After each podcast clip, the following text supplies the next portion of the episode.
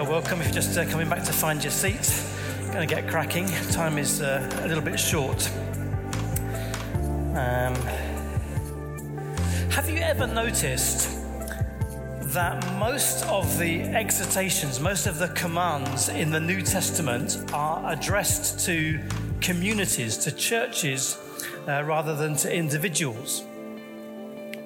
Most of the exhortations in the New Testament are plural and not singular. And so, for example, when it says, be filled with the Holy Spirit, it means be a Spirit-filled church, more than it means be a Spirit-filled person. And now, why is this important?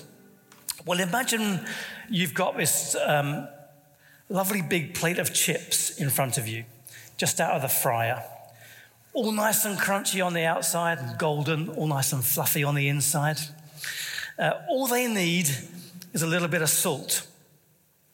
Now, what difference do you think one grain of salt sprinkled on that plate of chips is going to make to the taste? What about a good sprinkle for a few seconds out of the salt cellar? See, Christian loners who do their own thing in isolation, they're like a single grain of salt on your chips. It's ineffective. Uh, it's not God's plan for us to live our faith alone. He puts us in families of fellow believers. And this is really important. Whenever a friend of mine visits another church, I always like to ask him or her, how did you find it when you went to this church, when you visited on holiday or something? And what I mean by that, how did you find it, is not what was the building like. Don't care about that. I don't ask Uh, how many people were present, or was the coffee okay, or which songs did they sing? I'm not really interested in that so much. What I'm interested in is what I call the spiritual temperature of the church. In other words, was the atmosphere there full of faith and the Holy Spirit, or was it uh, was it all a bit sort of religious and otherworldly? otherworldly? Was the Bible teaching sound and substantial, or was it just motivational waffle? Was the worship Christ-exalting and passionate, or was it me-focused and shallow? Was the presence of God there in this church, or did it just feel like a club? Was it outward-looking and welcoming to you, or was it all a bit cliquey and no one said hello? And what do you think visitors would tell their friends about a visit to King's if they were to come here? And I say all this by way of introduction because our passage of scripture today from Colossians chapter one uh, was written to a church, obviously, and not an individual. And it's all about these kinds of issues. What is the spiritual temperature of the church? It's about the personality of the church in Colossae and the impact it was having on its town, Colossae, and its wider region. So let's read together what it says. And as always, before we do, as always with Paul, it's very condensed. It's very tightly packed with quite long sentences. And so you have to really switch on and focus with Paul. So let's engage now. Colossians one, verse three. We always thank God, the Father of our Lord Jesus Christ, when we pray for you, because we have heard of your faith in Christ Jesus and the love you have for all God's people, the faith and love that spring from the hope stored up for you in heaven, and about which you've already heard in the true message of the gospel that has come to you. In the same way, the gospel is bearing fruit and growing throughout the whole world, just as it has been doing among you since the day you heard it and truly understood God's grace. You learned it from Epaphras, our dear fellow servant, who is a faithful minister of Christ on our behalf, and who also told us of your love in the Spirit. For this reason, since the day we heard about you, we have not stopped praying for you.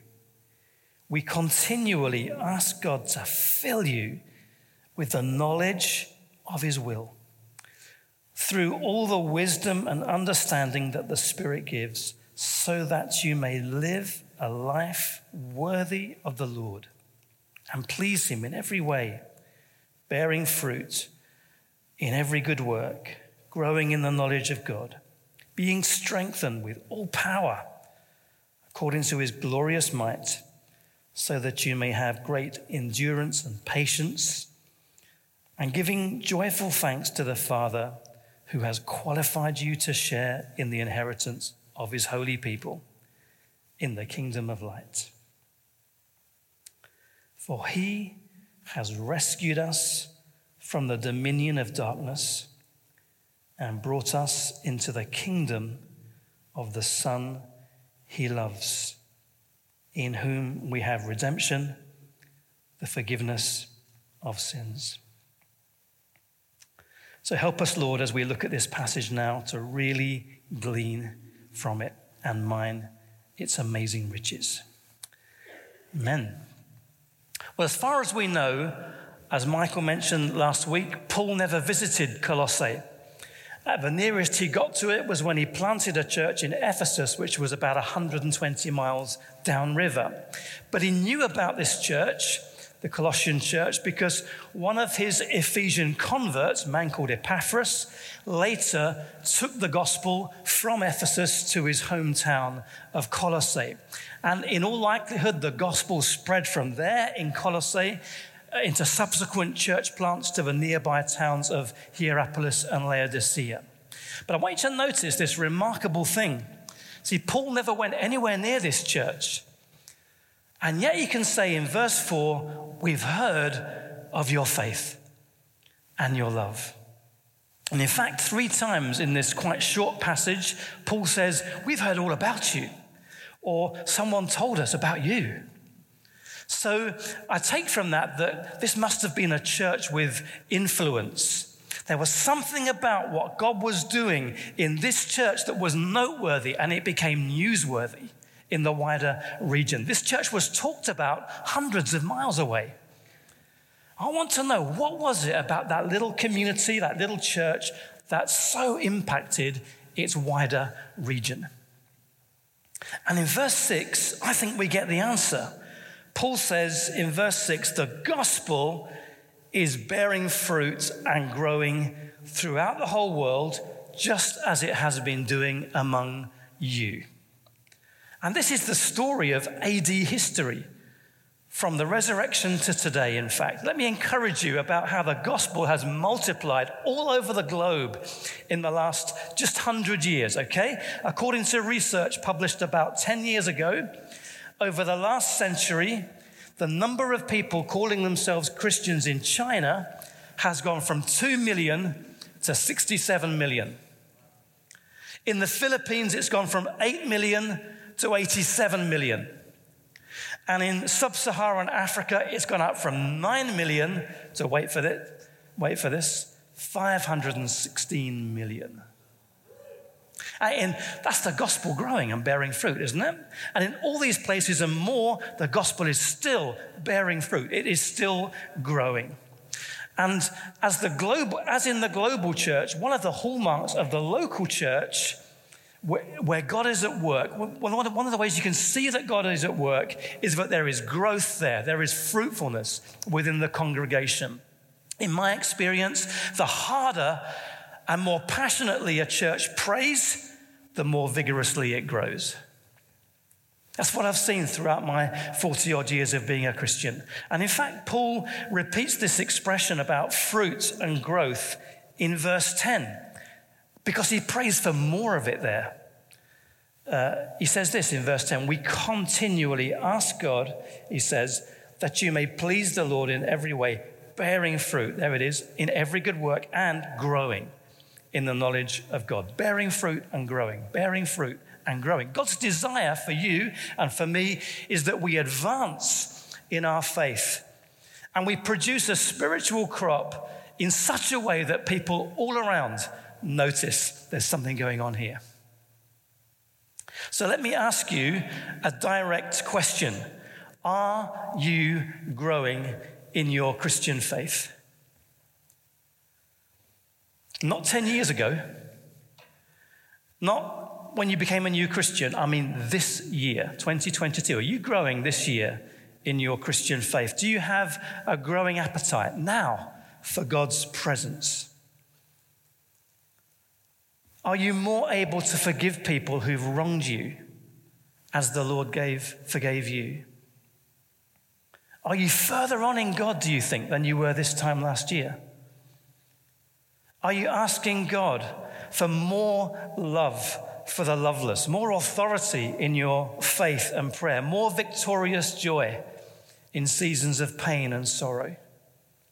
See, growth and fruitfulness on an individual level are indisputable evidence of spiritual health. And by contrast, spiritual stagnation and unproductiveness are indications that something is wrong and needs fixing. Needs fixing fast.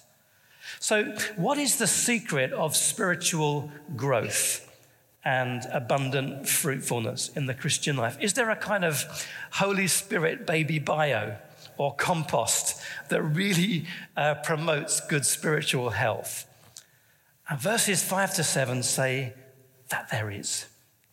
It says here, verses five to six, seven, sorry, that when the gospel really makes its mark on a gathering of Christians, they in turn begin to make an impression on their community. It's talking about the gospel of grace here.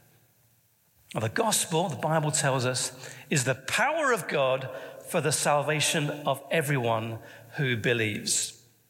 The gospel is the magnificent story about how God has loved you, predestined you, chosen you, called you, given you new birth, justified you, and forgiven you, and planted you in his family, the church. It's through the gospel that God gives you the obedience of faith. And as long as you keep holding on to that faith, as long as you live, the gospel guarantees that God will unquestionably bring you to eternal joy in his glorious presence. Your security as a believer is not dangling precariously over a precipice by a thread. It says here in verse five that it's stored up in heaven for you. So your eternal destination is dependent upon God's consistency, not on yours, not on mine.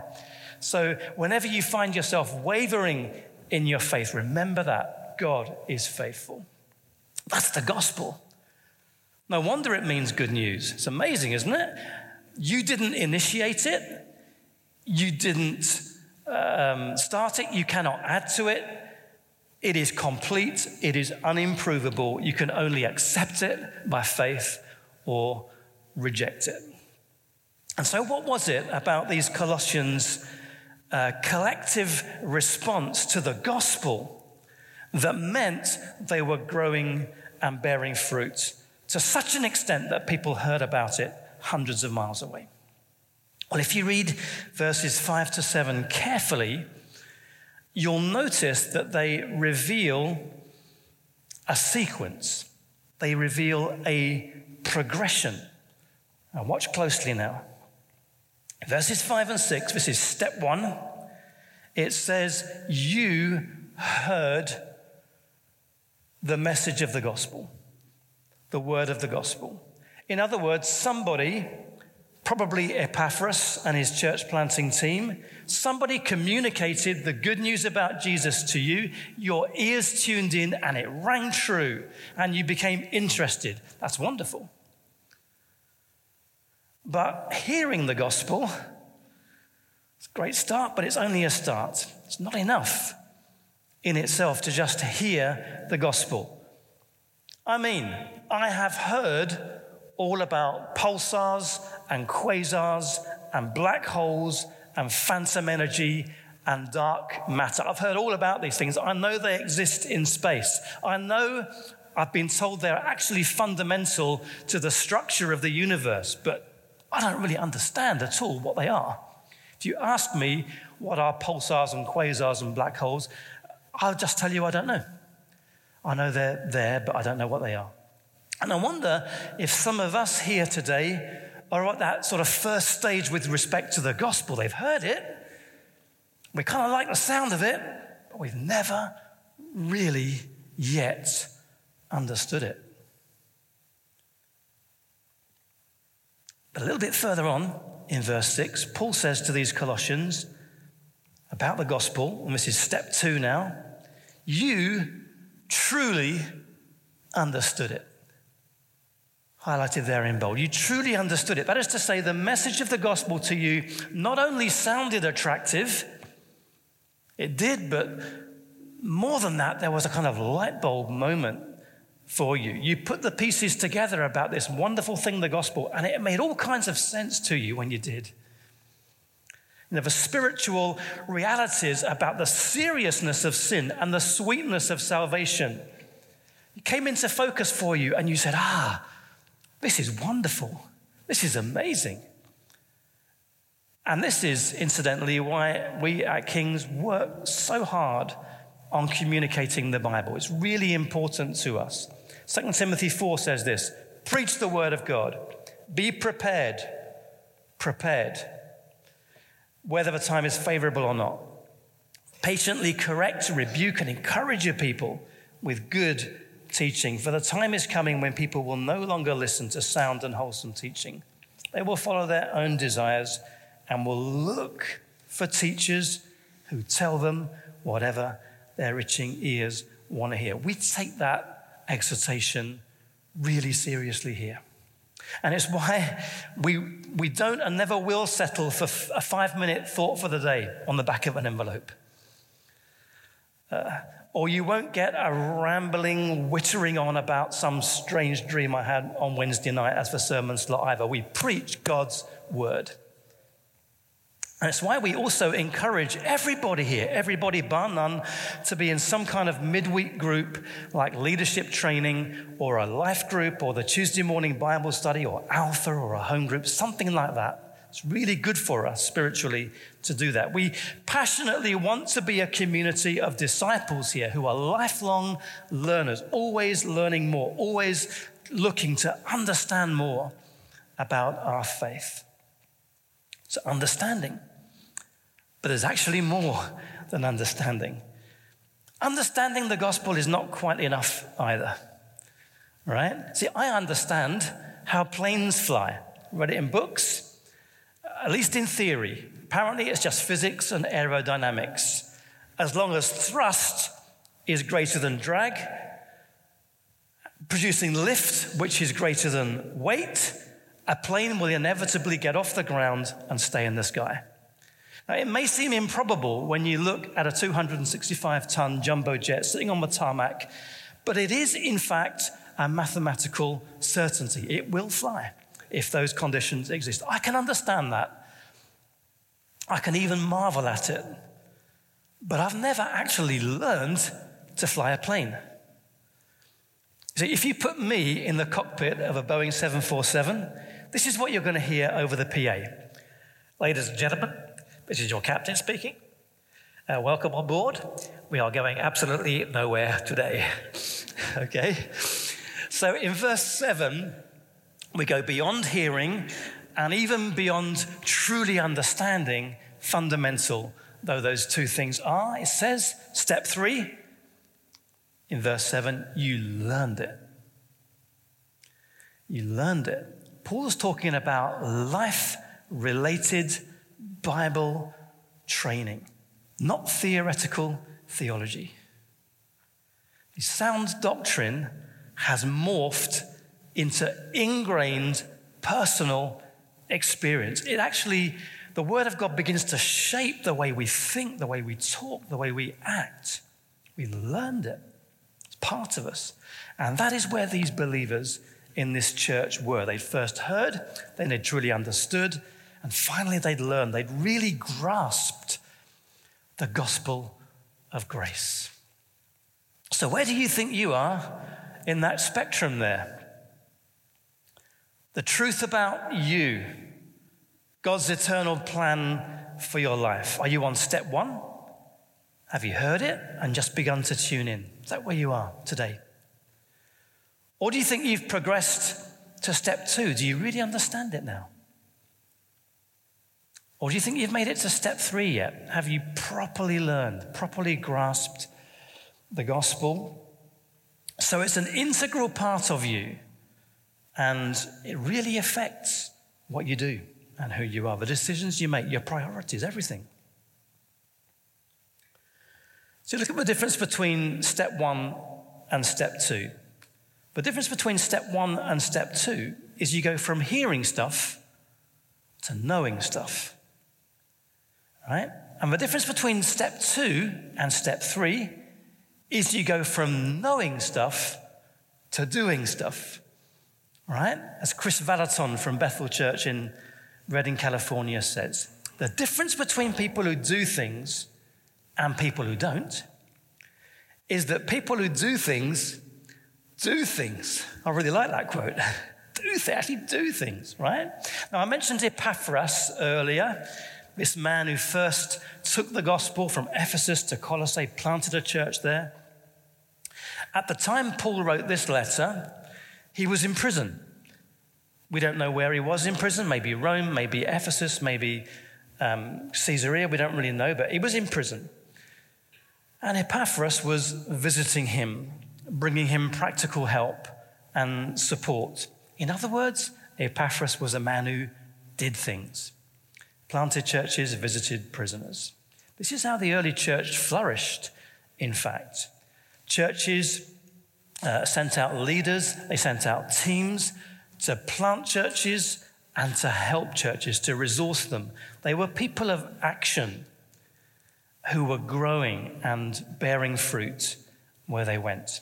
And that's why, as Michael said earlier, we're sending out this team to Brasov in Romania uh, Tuesday week. See, Kings, we here at Kings are so blessed with gospel and mercy-shaped D N A, which hopefully multiplies whenever we spread it around. And, and what God has so graciously and wonderfully done amongst us here at Kings is just too precious, brothers and sisters, to keep it to ourselves. And whenever we give it away, God pours even more back in. That's God's economy. It's marvelous. Jesus said, give, you give, and it will be given back to you with added bonus and a blessing. That's the John Lambert Free Translation. But our aim here at Kings is that everybody here, everyone but everyone, hears, understands, and learns the gospel of grace, so we're all growing and bearing fruit. Amen? Right, we know that the devil wants nothing more than for us to sit comfortably, get some popcorn, and enjoy the show. But that is not the sort of church Jesus is building. He's building a church that is passionate about becoming more like him in his character and ministering more like him in his anointed power. That's the church that Jesus is building. That's the agenda we're on. There are few things in life that are more beneficial than knowing about God. I love knowing about God. I like reading books of theology. Bedtime reading for me, that's very pleasurable. But God doesn't want us just to know about him, profitable as it is. As many of you know, the New Testament was written in Greek. It's translated for us into English and other languages. And in Greek, the word gnosis, you pronounce the G at the beginning, gnosis, means knowledge. It, re- it refers to the kind of knowledge that we acquire from experience. Okay, so if I wear a pair of trousers that causes everyone to point and stare and laugh and fall about giggling, I know gnosis not to wear them again. So it's knowledge based on experience. You with me? Now, gnosis is the root of words that we use in English all the time. Diagnosis means I know what is wrong with you medically. Prognosis means I know the likely outcome of the treatment you're going to be getting. And agnostic also comes from gnosis. It means I don't know if there is a God or not. But every now and again in the New Testament, we get another word related to it, which is epignosis. It's got E P I in front of it, which also translates here as knowledge, but it is actually subtly different. And you usually find this word, epignosis, when it's talking about Christians knowing God. And it literally means, epi means over, it literally means over knowledge. It's a kind of turbocharged knowing about stuff. It means really knowing. And it's saying here that it's not what we know that brings spiritual growth and fruitfulness, it's who we know. One of the places we find this word epignosis, in fact we find it twice in two verses, is right here in verses nine and ten. I'm going to read them again. It says, we continually ask God to fill you with the knowledge, epignosis, of his will, through all the wisdom and understanding that the Spirit gives, so that you may live a life worthy of the Lord and please him in every way, bearing fruit in every good work, growing in the knowledge, epignosis, of God. God wants you to really know his will for you, his calling on your life. He wants you to really know him. So I'm going to end with the oratory of a gravel-voiced African-American preacher and civil rights activist called S M Lockeridge. Some of you will have heard this. It's amazing. He once came up with this magnificent word picture of Jesus, and he kept challenging his audience as he described his magnificence. He kept challenging them, do you know him? Do you know him, really know him? And I wish I could do his voice because it's spine-tingling when you listen to it, but I'm no actor, I'm afraid. But this is what he said, and let his words be a challenge to us as well about knowing Jesus. He said, my king is a seven-way king. He's the king of Jews, he's the king of the Israel. He's the king of righteousness, he's the king of the ages. He's the king of heaven, he's the king of glory. He is the King of Kings and he is the Lord of Lords. But do you know him? No means of measure can define his limitless love. No far-seeing telescope can bring into visibility the coastline of his shoreless supplies. No barrier can hinder him from pouring out his blessings. He's enduringly strong. He's entirely sincere. He's eternally steadfast, he's immortally graceful, he's imperially powerful, and he's impartially merciful. He's God's son, he's the sinner's savior, he's the centerpiece of civilization, he stands alone in himself, he's august, he's unprecedented, he's supreme, he is preeminent, but I wonder, do you know him today? He's the loftiest idea in literature. He's the highest personality in philosophy. He's the supreme problem in higher criticism. He's the fundamental doctrine of true theology. He's the cardinal necessity of spiritual religion. He's the miracle of the age. He's the superlative of everything good that you choose to call him. He's the only one who is able to supply all of our needs simultaneously. He supplies strength for the weak. He's, he's available for the tempted and the tried.